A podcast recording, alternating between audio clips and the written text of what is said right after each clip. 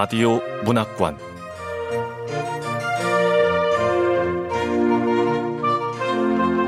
한국 단편문학 특선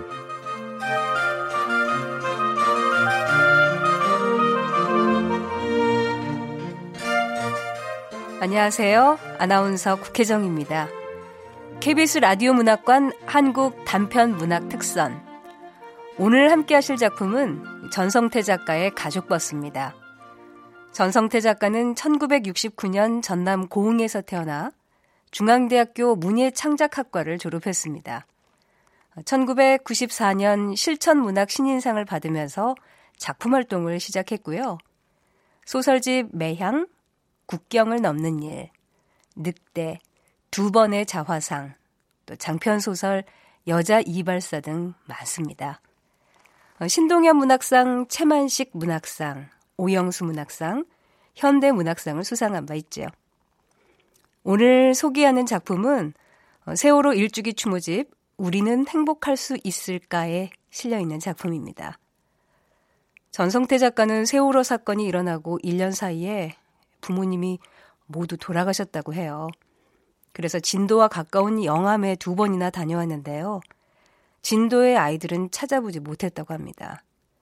그래서 죄스럽고 참여하는 마음을 담아서 이 글을 썼다고 밝혔는데요.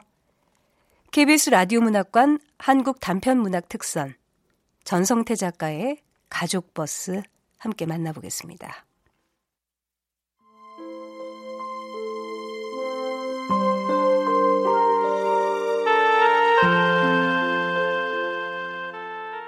가족버스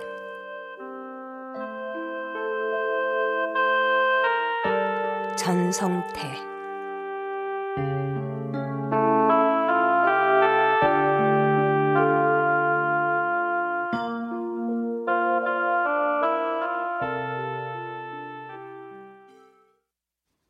(2014년 4월 16일) 네, 사고 현장 밤샘 수색 작업이 진행되고 있지만 물속에 잠긴 선체 수색에는 큰 어려움을 겪고 있습니다.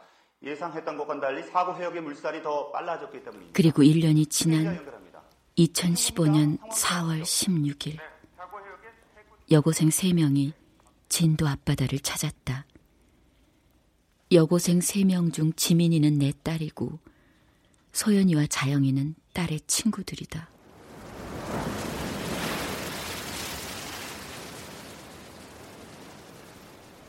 나 지민이라고 해. 미안해. 그냥 한번 와보고 싶었어. 난 소연이. 1년 동안 내내 와보고 싶었거든. 정말이야. 우리만 공부해서 미안해. 잊지 않았어. 잊지 않을 거야. 이 말 해주려고 온 거야. 잊지 않을게.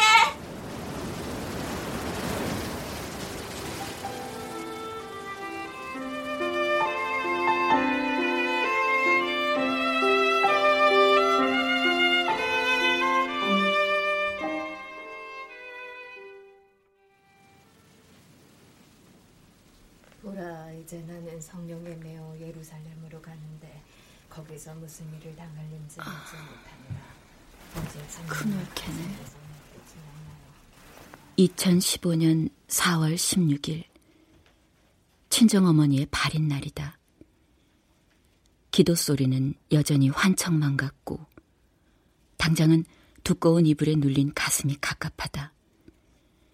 지겨운 이불을 견뎌내며 나는 가만히 눈을 뜬다. 그러나 정작 내가 덮은 건 장례식장에서 구매한 호청 같은 담요다. 잠든 새 누군가 덮어준 담요를 나는 낯설게 매만진다. 가족실은 후텁지근하다. 습기찬 유리창으로 새벽 미명이 번하다. 주 예수께 받은 사명 곧 하나님의 은혜의 복음을 증언하는 일을 마치려 하면 내 안경... 분향소 쪽에서 큰올케가 성경을 읽는 소리가 웅얼웅얼 들려온다. 나는 일어나 앉아 안경을 더듬어 쓴다. 머리가 지끈 팬다. 옆에서 작은 올케가 살핏 눈을 뜬다. 고모, 더 안 자고선... 나 때문에 깼나 봐. 더 자요. 그게 울며 바울의 목을 안고 입을 맞추고 다시는 그 얼굴을 보지 못하리라. 아유, 형님은 정성이네요. 지금 정성이야. 아유.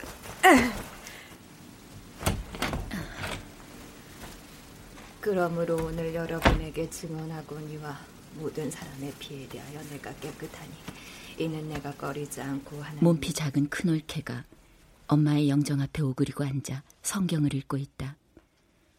소파에는 큰 오빠가 덮은 것 없이 길게 누워 있다.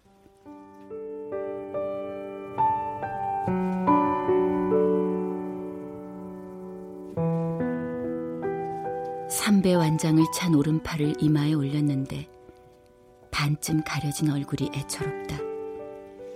늙어갈수록 생전의 아버지를 닮아간다. 사흘 동안 공장 작업복 차림으로 문상호는 회사 동료들을 쉴 새 없이 맞았다. 오빠는 지금 쓰러져 있다.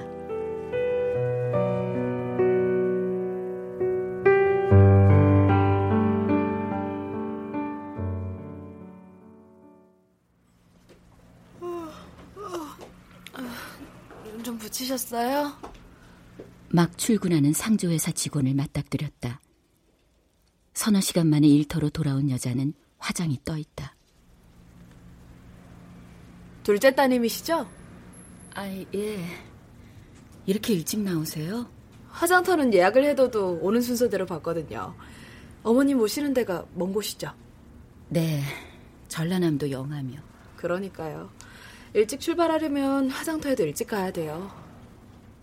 어제도 들었던 소리다. 7시에 발인하여 시립 화장장으로 갔다가 3시간을 달려 영암까지 가야 한다. 나는 상조회사 여자에게 생수 한 병을 얻는다. 상자님. 네. 추모예배는 드리기로 결정하셨어요? 아. 나는 엉거주춤 서서 불편한 마음으로 여자를 바라본다. 큰올케는 첫날부터 엄마의 장례를 교회장으로 치렀으면 하는 바람을 내비쳤다. 치매 노인이 어떻게 세례를 받았다고. 올케는 자꾸 고집을 부리는지 모르겠네. 아유, 고모, 그런 말 마세요. 세례를 받으실 때 어머니 표정이 얼마나 평안하셨다고요. 형 생각은 어때? 추모 예배 드리고 교회식으로 장례할 거야? 당신 다니는 교회 목사님이나 신도들이 방문해서 예배 드려준 건 고마워. 근데 그냥 아버지 때처럼 잘 모시자고. 아유, 여보, 어머님이 세례도 받고 잘 모시면 되는 거잖아. 어머니도 당신 마음 알 거니까 그만해. 아유, 그렇지. 네 생각은 어떠니? 나야 뭐 아무래도 상관없어. 남은 사람들 마음이 편하면. 저 안녕하세요. 음식 더 주문해야 돼요? 아니요, 이거 전달해 드리려고요. 그건 편지지 아니에요? 네, 저희 상조회사에선 처음부터 끝까지 장례식 일체를 책임지는 거 아시죠? 그런데요? 이 편지지에 어머니에게 드리는 마지막 편지를 써서 입관할 때 낭독하시면 됩니다. 그럼 그 편지를 관에 넣어드릴 겁니다. 누가 그러는데 둘째 따님이 시인이시라면서요? 누가 저 소리는 한 거야. 왠지 나는 그 말이 모욕처럼 들렸다. 이내 나는 내 병증이 도지고 있는 건 아닐까 하고 위축되었다. 가족들은 떨떠름한 가운데도 너밖에 없다는 표정이었다. 그래, 네가 편하게 써봐. 작은 오빠가 편지지를 밀어주었다. 나는 편지지를 챙겼지만 입관 때까지 편지를 쓰지 못했다. 물론 낭독하지 않고 그냥 관에 넣을 편지라면 나는 10통, 20통도 쓸 수 있었다. 그렇지만 나 역시도 친정 식구들 앞에서 내 마음을 내보이고 싶지 않았다. 난 슬픔을 내보이는데 서투르고 누군가 옆에서 징징거리면 내치는 편이었다.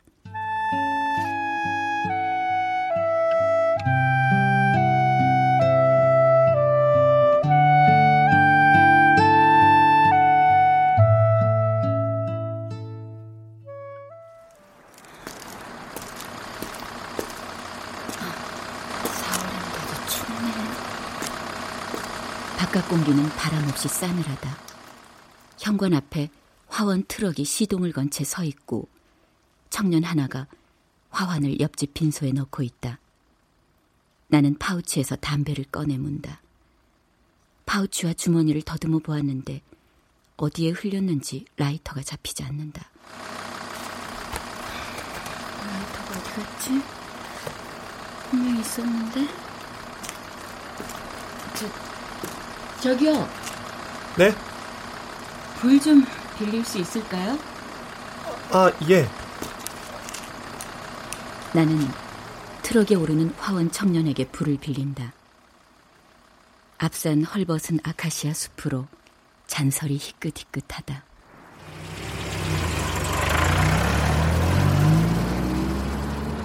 이내 화원 트럭이 떠난다. 내리막길로 빠져가는 트럭을 쫓다가 나는 상복 차림을 한 여학생을 발견한다. 뒤태가 딸아이로 보인다. 지민이 맞는데 어디 가는 거지? 병원 본관 쪽으로 가는 것 같은데.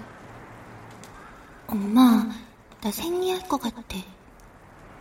아, 생리대 사러 매점 가나 보다. 이 시간에 매점이 벌써 문을 열었나? 나는 주차장을 가로질러 앞산으로 난 산책로로 들어선다. 오래전 아버지도 이 병원에서 투병 끝에 돌아가셨다. 그때 나는 이 숲에 들어 시 한 편을 지었다.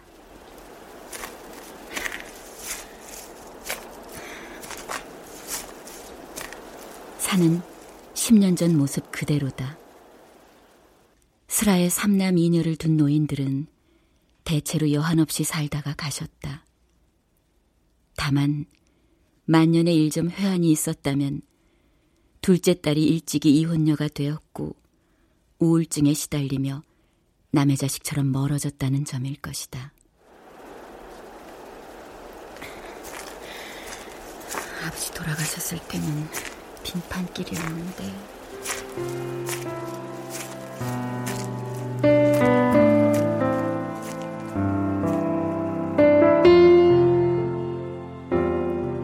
아버지를 여의었을 때는 이혼 수속 중이었다. 초등학교에 막 입학한 지민을 장례식장에서 데리고 나왔다. 장례를 치르고 돌아가면 딸과 떨어져 지내야 할 테고 자라는 모습을 지켜보지 못할지도 몰랐다. 내 신경은 온통 지민에게 쏠려 있었다. 딸아이는 제 엄마가 슬픔에 잠겨서 곡하는 모습에 충격을 받은 모양이었다.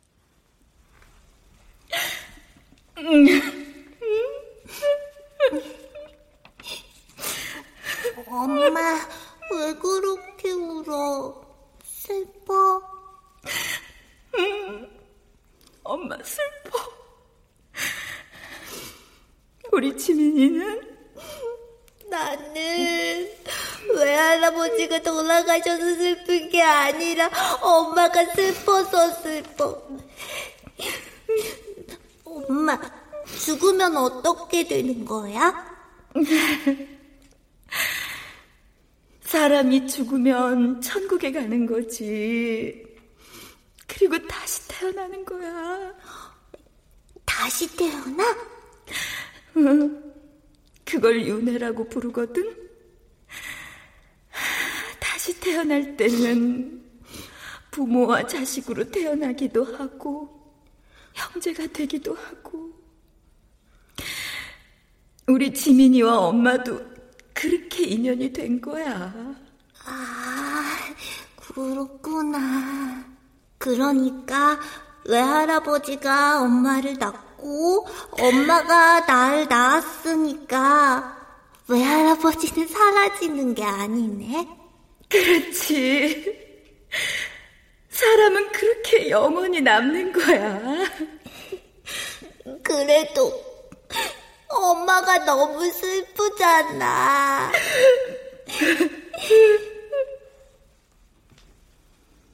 왠지 아이에게 위로를 받은 것처럼 코끝이 찡해졌다. 길이 미끄러워 아이와 나는 손을 꼭 잡고 종종 걸음을 쳤다.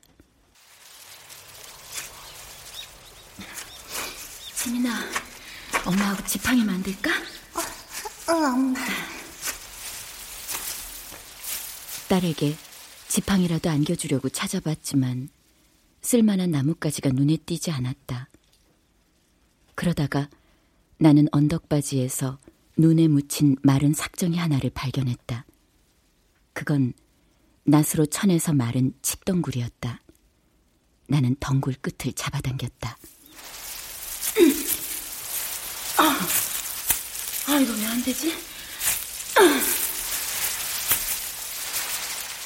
그러나 덩굴은 뽑히지 않고 적설을 길게 가르며 팽팽하게 일어섰다. 산이 통째로 딸려오는 착각이 들었다. 한순간의 통각처럼 나는 몸이 굳었다. 거대한 흰소의 곱비를 쥔 동자처럼 덩굴을 쥐고 어쩔 줄 몰랐다. 그때 썼던 시의 제목이 덩굴에 딸려오는 겨울산이었다. 나는 무릎을 굽혀 아이를 끌어안았다. 아이는 영문을 모르고 품에 안겨 가만히 있었다. 그래도 엄마는 괜찮아. 우리 지민이가 있으니까. 엄마.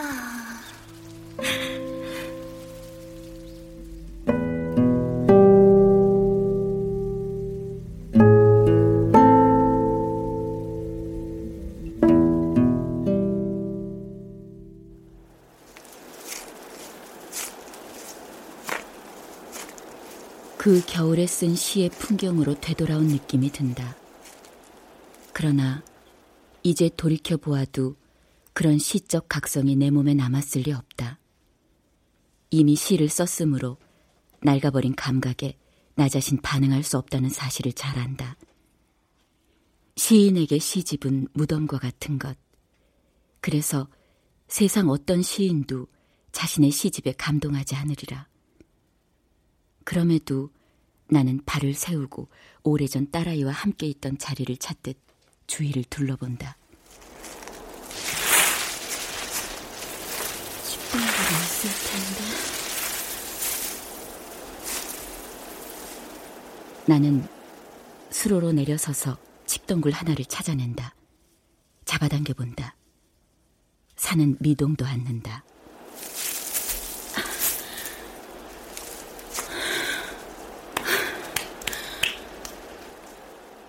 나는 맥없이 물러나 손을 턴다. 왠지 거부당한 느낌이 든다.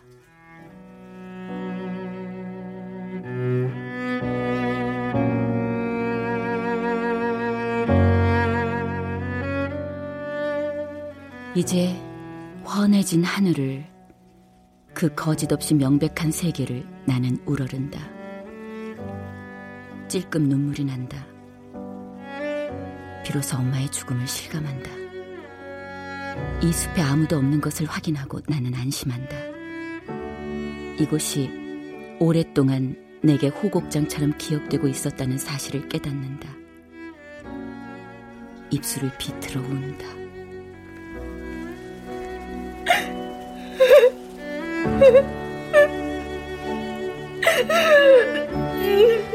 더 울어버려. 더 크게. 그렇지. 더. 엄마!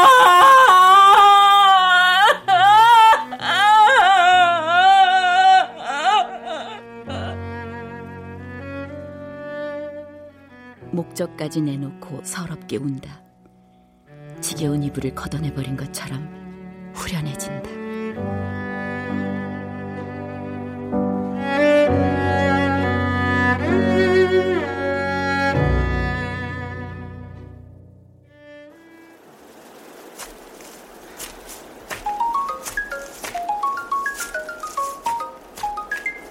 이게 누가?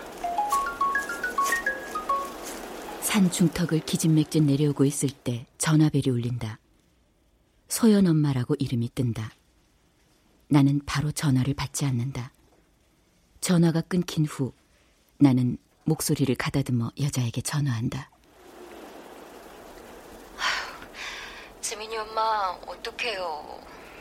고마워요. 아휴, 애들이 조문 갔다고 해서 알았지 뭐예요. 상심이 크시겠지만 힘내요.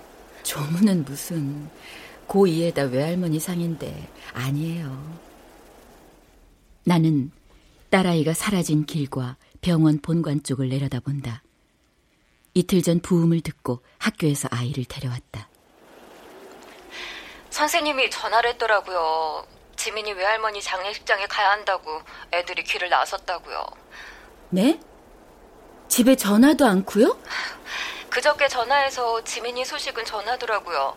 아 근데 조문 간다는 소리는 없었거든요.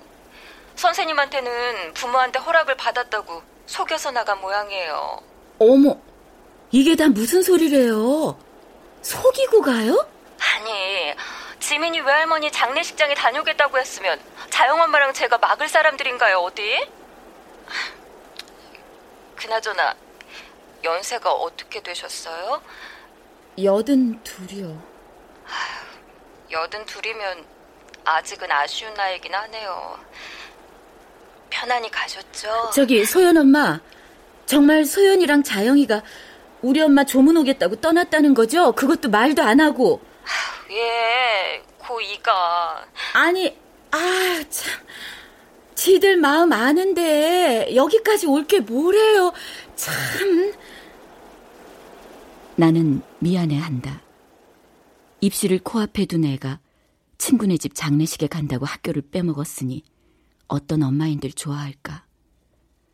그렇지만 걔들의 의리는 아무도 못 건드린다. 아이들이 절친으로 꽁꽁 묶여 있어서 새엄마도 친분이 없으면서 서로 연락을 주고받는다.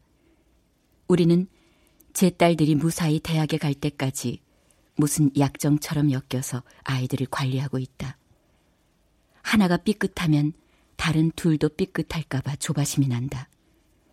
때로 입시생을 셋이나 둔 것처럼 버거울 때가 있다. 세월호 참사 1주기를 앞두고 오늘부터 공식 추모 기간이 시작됐습니다. 진도 팽목항에는 지난 한 해 세월호로 아이들이 동요하여 우리들은 걱정이 적지 않았다. 차마 세월호의 셋자도 애들 앞에서 꺼내지 않았지만 우리는 살얼음판을 걷는 기분이었다. 세월호로 희생당한 애들 생각하면 안 됐죠. 다 같은 마음 아니겠어요? 근데 그렇다고 대학 입시가 사라져요? 없어지는 건 아니잖아요. 괜히 쓸데없이 신경 쓰다가 애들 성적이라도 떨어지면 우리만 손해죠. 그래서 입시 특별반을 운영하는 학원을 수소문해 아이들을 보냈다. 나는 세 여자와의 관계에서 중학교 교사 신분이 아닌 철저히 입시생을 둔 학부모 역할을 하고 있다. 소연 엄마, 저도 애들 여기 온 거 몰랐어요. 아까 지민이가 어딜 급하게 가길래 매점 가나 했는데 마중 갔나 보네요.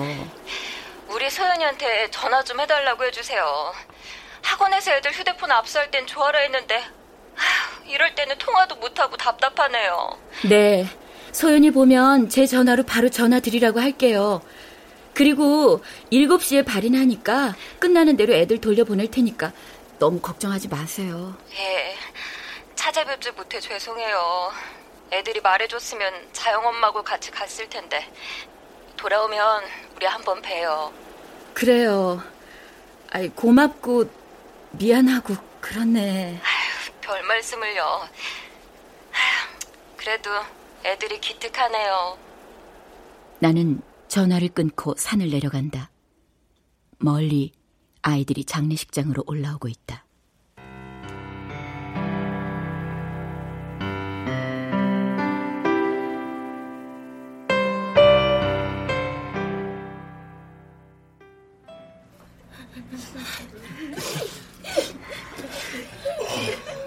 엄마는 화장로로 들어갔다. 고별실에 모인 가족들이 훌쩍거린다. 이내 울음이 그치고 조용해진다. 할머니, 잊지 않을게. 지민아, 지민아, 그만 울어. 지민이만 소리내어 운다. 아이가 울어서 나도 운다. 녀석은 줄줄 눈물을 흘리면서 메마른 어미의 눈을 손으로 훔쳐준다. 나는 지민이 친구들을 구내식당으로 데려간다. 아이들에게 곰탕을 먹인다.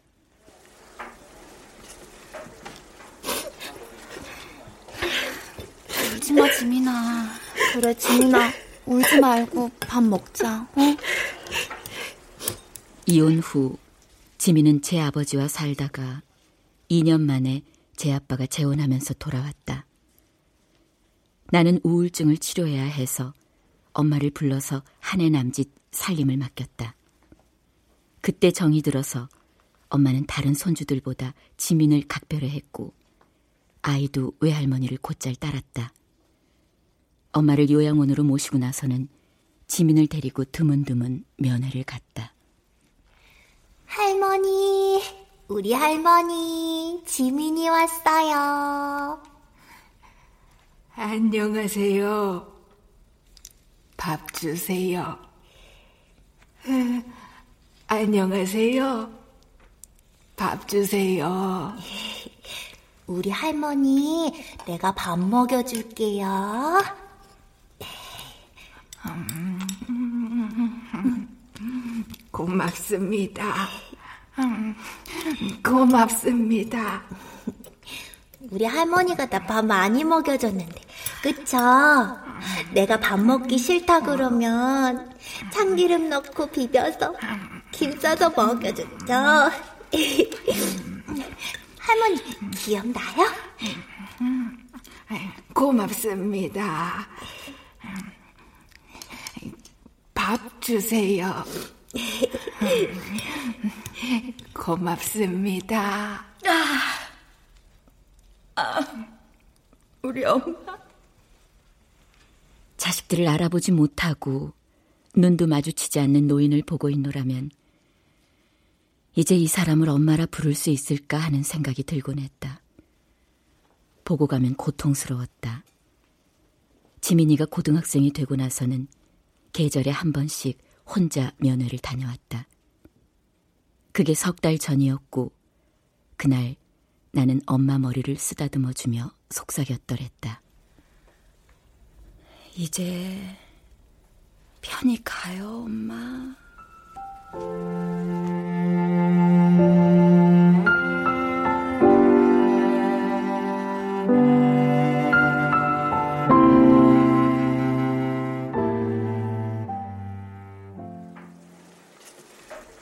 어서 먹자. 지민이, 너부터 먹어. 너가 먹어야 친구들도 먹지. 그래, 엄마. 소연이하고 자영이도 먼 길 돌아가야 하니까 든든하게 먹어. 네. 다행히 막내 외삼촌 친구 중에 돌아가는 차가 있대. 저기, 엄마, 친구들이랑 같이 가면 안 돼? 뭐? 어딜 간다는 거야? 산소요. 네, 산소. 무슨 소리야? 학교도 가야 하고 부모님들도 걱정하셔. 아까 전화 드렸어요. 공중전화로. 그래서 뭐라고 하시디? 영암까지 다녀오라고 하시든? 아이, 그게... 자영이, 너도 마찬가지지? 부모님이 허락하실 리가 없어. 너희들 마음 충분히 알아. 마음만으로도 고맙다. 근데 영암은 먼 길이야. 장례 치르고 돌아오면 한밤쯤 될걸? 저기, 엄마, 장례식도 그렇지만 우리 꼭 다녀와야 할 때가 있어. 응? 꼭 다녀와야 할 때? 그게 어딘데? 엄마, 영암이랑 진도 가깝지? 친구들이랑 다녀오고 싶어. 뭐, 진도? 아줌마, 제발 안 된다는 말씀은 말아주세요. 우리끼리 오래전부터 고민 많이 하고 약속한 일이에요. 거기 가서 뭘 하게? 몰라요. 근데 가보고 싶어요. 아니, 가봐야 할 것 같아요. 그냥 이대로 있는 게 너무 힘들어요, 아줌마. 우리가 할 수 있는 게 아무것도 없다는 것도 알아요. 제가 아는데. 그래. 너희들이 가서 할 수 있는 거 없어. 진실을 찾고 싶어? 그런 소리 하고 싶은 거야? 그럼 대답도 알겠구나. 대학 가고 나서 다음에 힘 있을 때 찾아. 엄마. 엄마도 어른들이 하는 말처럼 똑같이 그래? 엄마 말 끝까지 들어. 그 일을 기억해두고 싶은 거야? 너희들 그렇게 안 해도 절대 못 잊어. 그러니까 뭐야? 지금 가만히 있으라고 할 참이야? 엄마도 아파. 많이. 엄마. 눈 가려서 우리를 보호하려고 하지 마, 제발. 지금 참으라고 하면 다음이 돼도 참고 살 거야. 참고 참는 그런 어른 되고 말 거라고. 맞아요. 참는 어른 되고 싶지 않아요. 그래서 가보려고요. 진도에. 나는 어이가 없어서 헛웃음을 친다. 아이들 얼굴에 당황한 기색이 역력하다. 그 표정을 보자니 왠지 나도 모르게 전이가 인다. 나는 참을 수 있지만 무너뜨리고 만다. 그래서 어쩌라고? 소연이하고 자영이 니들 엄마한테는 뭐라고 해? 가뜩이나 여기까지 온 것도 면목 없어 죽겠는데 진도까지 보냈다고 할까? 아줌마 지금 엄마 잃은 사람이야. 나도 어떻게 해야 될지 모르겠다고. 그런데 너희들은 자기 죄책감 덜자고 나를 이렇게 괴롭혀도 되는 거니? 어? 미안해 엄마. 이러려고 그런 건 아니었어. 그냥 거기 한번 가보고 싶었을 뿐이야. 1년 동안 내내 그랬어. 바다 보면서 꼭 하고 싶은 말이 있었단 말이야. 우리 막 공부해서 미안하다고. 내 아줌마 잊지 않았다고 말해주고 싶어서. 기억하겠다고 그 말 한마디만 해주고 올 거예요. 그럼 돼요. 엄마, 우리가 뭐 대단한 거 하겠다고 하는 거 아니잖아. 그냥 참고 참는 그런 어른 안 되려고.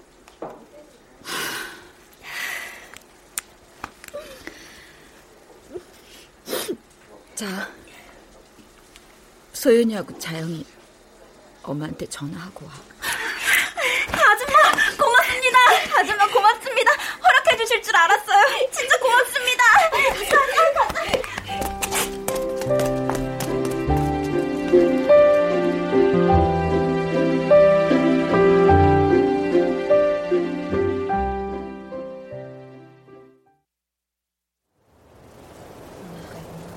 한 시간 40분 만에 엄마는 유골함에 담겨 나온다. 큰 조카가 영정을 들고 큰 오빠가 유골함을 가슴에 안고 앞서 걷는다. 45인승 버스가 유가족의 사촌들까지 타서 꽉 찼다. 소연이와 자영이 뒤쪽에 자리를 맡아 놨다고 손을 까부른다. 나와 지민은 아이들 건너편에 나란히 앉는다.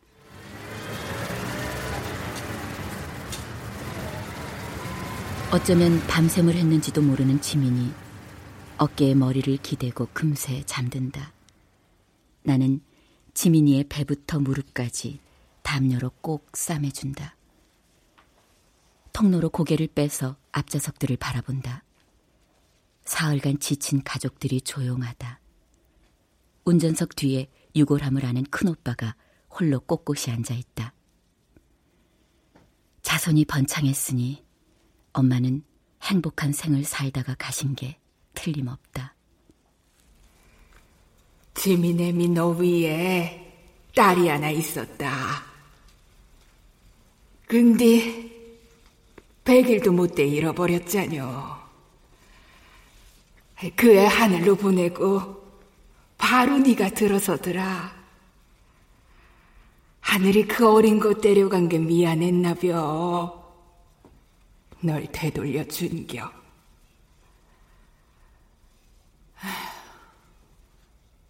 근데 말이여,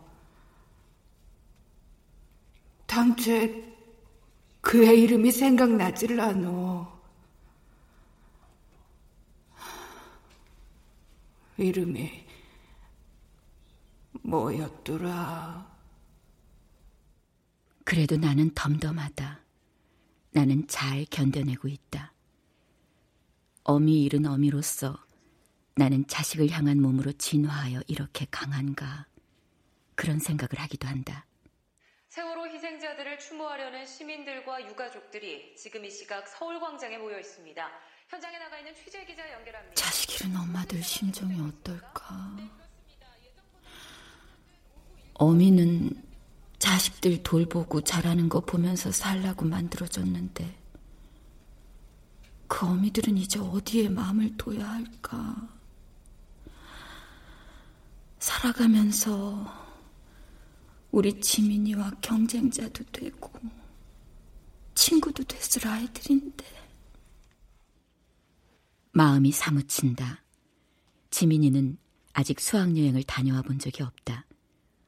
5년 전 중학생 때는 신종플루가 성행해서 수학여행이 취소되었고 지난 가을에 잡힌 수학여행은 무기한 연기되었다. 세월호의 아이들이 첫 수학여행이라고 들떠했다는 유가족들의 증언을 접할 때면 가슴이 가장 아팠다. 나는 담요 밑으로 지민의 손을 꼭 잡는다.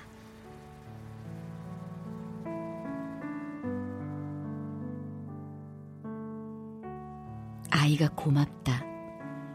내 곁에 이렇게 생생하게 있어줘서 고맙다. 아이가 무슨 짓을 해도 품어주리라. 대학도 출세도 결혼도 욕심내지 않겠노라 마음먹는다. 그러나 나는 안다. 지난 1년 내 수없이 겪어온 마음이다. 그래서 때로 나 자신이 견디기 힘들었다고 잠든 딸아이에게 말해주고 싶다.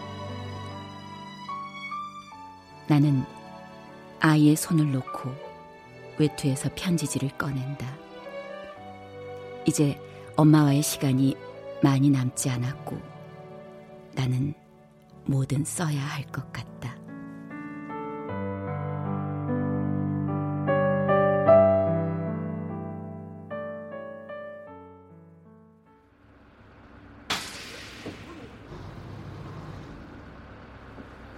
화장실 다들 다녀오셨죠? 그럼 출발합니다. 1시간만 더 가면 영암 장지에 도착합니다.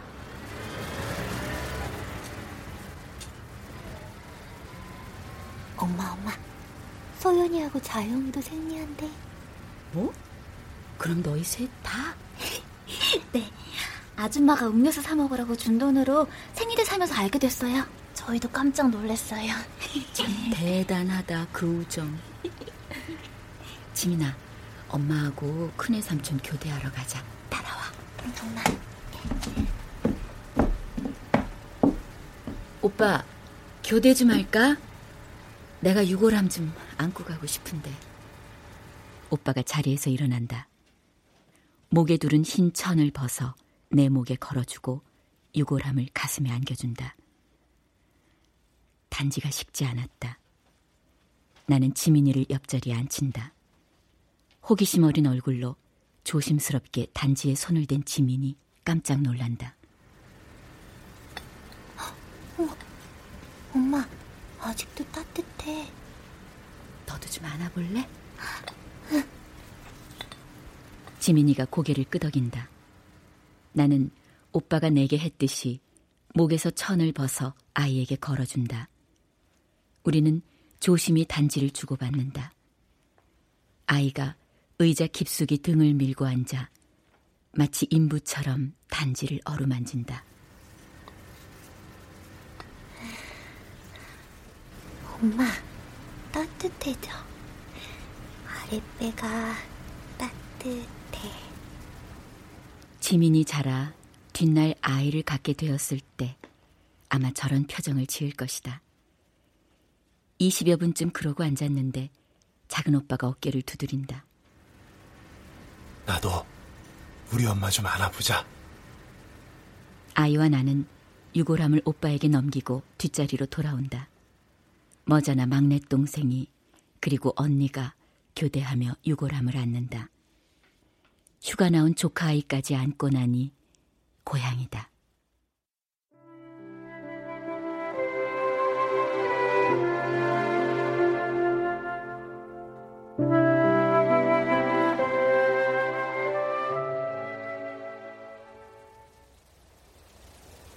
차에서 내려 영정을 앞세우고 어릴 적 살던 옛 집으로 간다.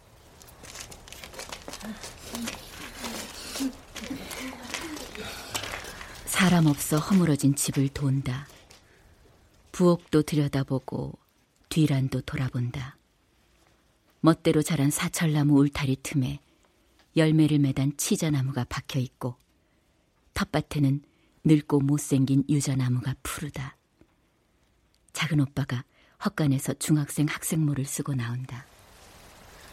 중학교 때 모자 아니야? 그게 아직까지 남아있어?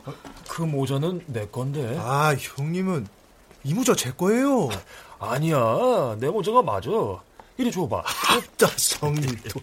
아, 욕심낼 걸 욕심내시오. 이 모자는 제가 까까머리 중학교 때 썼던 모자예요. 아, 나가 그걸 하나 모를까 봐. 장례도 있고 살가운 실랑이를 벌인다. 작은 오빠가 모자 속을 뒤집어 본다. 매직으로 쓴 두 사람 이름이 모두 남아있다. 형제간에 물려받은 모자였던 모양이다. 호상력을 해주던 동네 어르신이 사립에 플라스틱 바가지를 엎어놓는다. 자손들이 많은 게 우리 아주머니 가는 길은 외롭지 않겠구먼. 헌데 이제는 가야 해. 보내드려라. 예, 아저씨. 힘껏 밟으라잉. 미련 한두 개 이제 다 잊어버리고 가는 거요.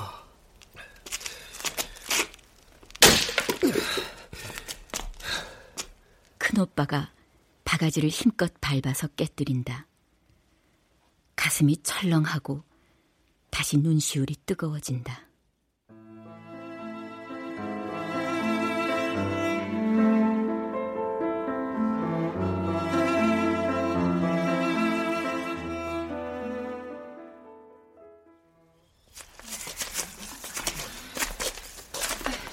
장례 행렬은 마을 앞산을 오른다.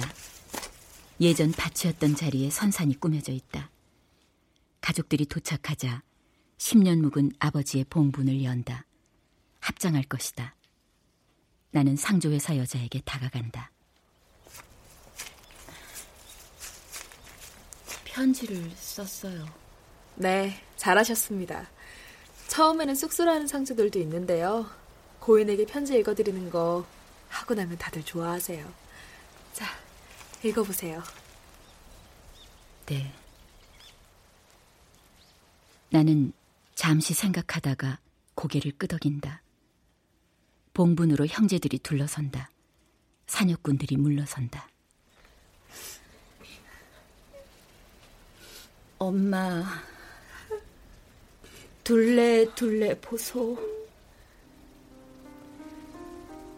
책보 두르고 소학교 가던 곱고 야무진 소녀가 자란 마을이 지척이네. 새끼 낳고 걷어먹이던 옛 집이 보이는가? 사철 들로 넘어가던 고갯마루에 엄마를 모시네. 땔감을 모으던 숲이 보이는가? 가는 목에 푸성귀 이구가 젖은 돈 모아오던 길도 보이는가? 코를 훔치고 낯을 씻기던 그 손길을 어떻게 잊을까? 아랫목에서 온 길을 지킨 따순 밥은 어디서 먹을까?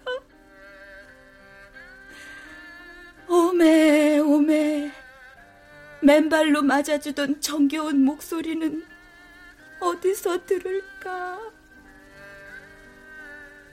엄마, 좋은 기억도 많고 몹쓸 기억도 많겠지만 이제 자식 걱정, 세상 근심 벗어놓고 훨훨 날아가서 젖 한 번 못 물려 가슴에 맺힌다는 그 언니도 만나 실컷 젖 물리고 외할아버지, 외할머니도 만나고 아버지도 만나고 엄마, 형제들, 언니, 오빠, 막내 동생도 만나서 우리는 어린 것들한테 엄마 얘기 들려주고 늘 그리운 마음 간직할게. 가끔은 꿈으로 도와주고 바람으로도 눈으로도 와주소. 오랫동안 병상에서 입속에 맴돌던 자식들 이름 이제 마음껏 소리쳐 불러보소. 다음에 우리 다시 만나세. 잘 가소. 사랑하는 우리 엄마, 잘 가소.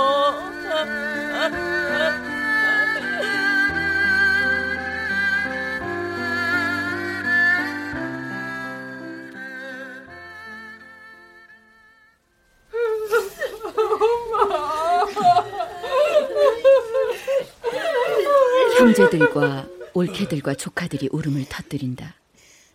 큰 올케가 두 손을 모으고 꿇어앉아 기도한다. 나는 편지를 유골함에 올려놓고 흙 한 줌을 뿌린다.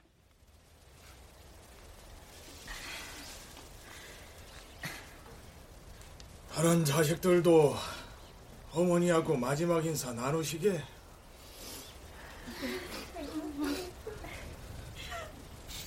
민규야,